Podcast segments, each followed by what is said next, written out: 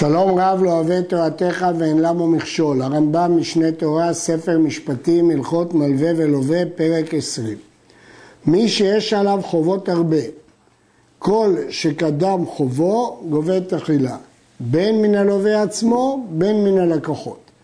יש סדר בגבייה, ומי שהחוב שלו קדום יותר, הזכות שלו של הגבייה קדומה יותר, בין מן הלווה עצמו, בין מן המשועבדים.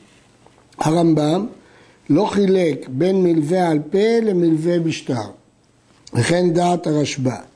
ישנם גאונים שסוברים שבכל מקרה מלווה בשטר קודם גם אם היה אחרי המלווה בעל פה, וכן פסק ריף בתשובה. מכיוון שלדעה הזאת השעבוד שנוצר בעקבות שטר הוא יותר חזק מאשר שעבוד של מלווה על פה, כי הוא דומה למכירה.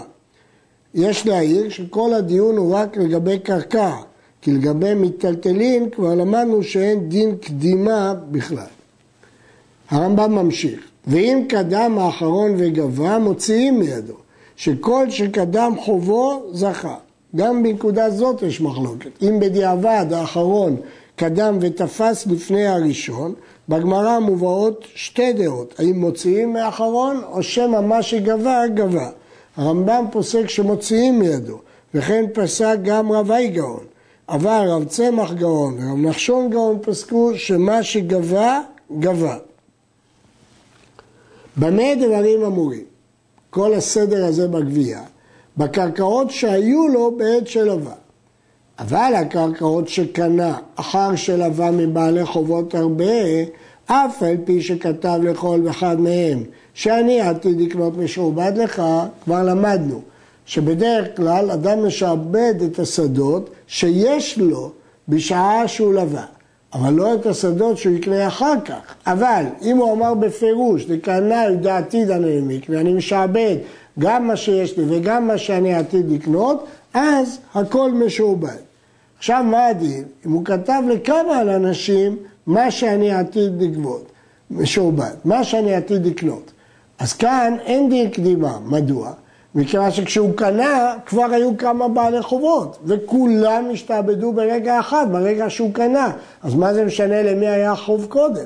כאשר הייתה לו קרקע והיה לו חוב ראשון אז הוא כבר שיבד את הקרקע לחוב הראשון לפני שהיה לו חוב שני אבל כאן זה קרקע שהוא קנה אותה אחרי שהיו לו שלושה חובות ולכן שלושתם חל השעבוד בבת אחת על הקרקע אלא יד כולם שווה וכל שקדם וגבה זכה אף על פי שהוא אחרון. בקרקע של דאיקנה, וזה בתנאי שהוא כתב לכולם שהוא משעבד מה שהוא יקנה, אז כולם שווים וכל הקודם זכה.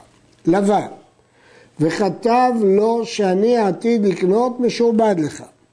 ואחר כך קנה שדה. אז אם כן, השדה עכשיו השתעבדה ללווה הזה, הוא, למלווה הזה, כי הוא כתב לו מה שאני עתיד לקנות, ועדיין אין מלווה אחר. וחזר ולווה מאחר, אחר כך הוא לווה מאחר. הרי השדה משועבדת לראשון והוא קודם לגבות. מדוע? כי כשהוא קנה אותה היה לו רק מלווה אחד, אז השדה כבר משועבדת לו.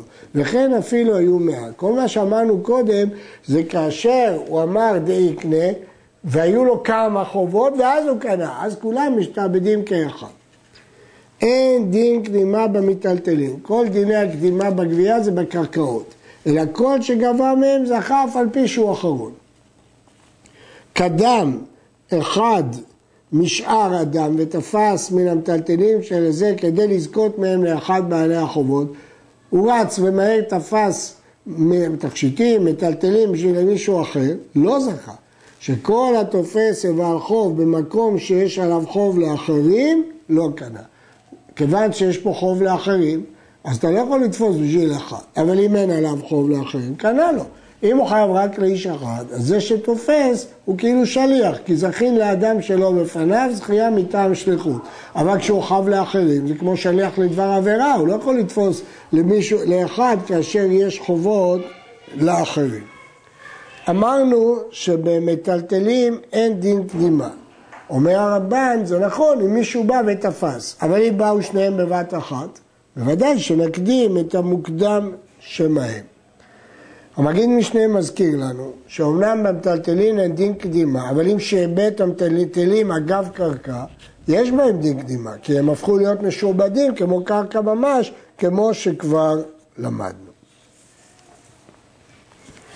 וכן, אם אמר לו הלווה, זכה בחפץ זה לפלוני, לא שמישהו בא ותפס, הלווה לקח בן אדם ואמר לו תזכה, תזכה בשביל פלוני, או תן מנה זו לפלוני, זכה לו, מיד הוא זכה לו, כי זכין לאדם שלא בפניו. ואין אחד מבעלי חובות יכולים לגבות מאלו המטלטלים, שכבר זכה בהם אחר. ברגע שהוא זיכה לו, כבר הוא זכה, ולכן אף בעל חוב אחר לא יכול לחזור. קצות החושן אומר שמקורם של דברי הרמב"ם האלה זאת מן הסברה. שטרות שזמנן כולם יום אחד. הוא לווה מכמה אנשים באותו יום, לא ידוע מי קודם, כי בתאריך כתוב רק יום. או שעה אחת במקום שכותבים שעות. יש מקומות שכתבו בשטר את השעה, אבל כולם באותה שעה. כל שקדם מהם וגבה בין קרקע בין מטלטלין זכה. אין פה דין קדימה. למרות שייתכן שהוא לבא מאחד לפני השני. אבל כיוון שבשטר כתוב אותו יום או אותה שעה, כולם שווים. ומי שמהם מקדם, זכה.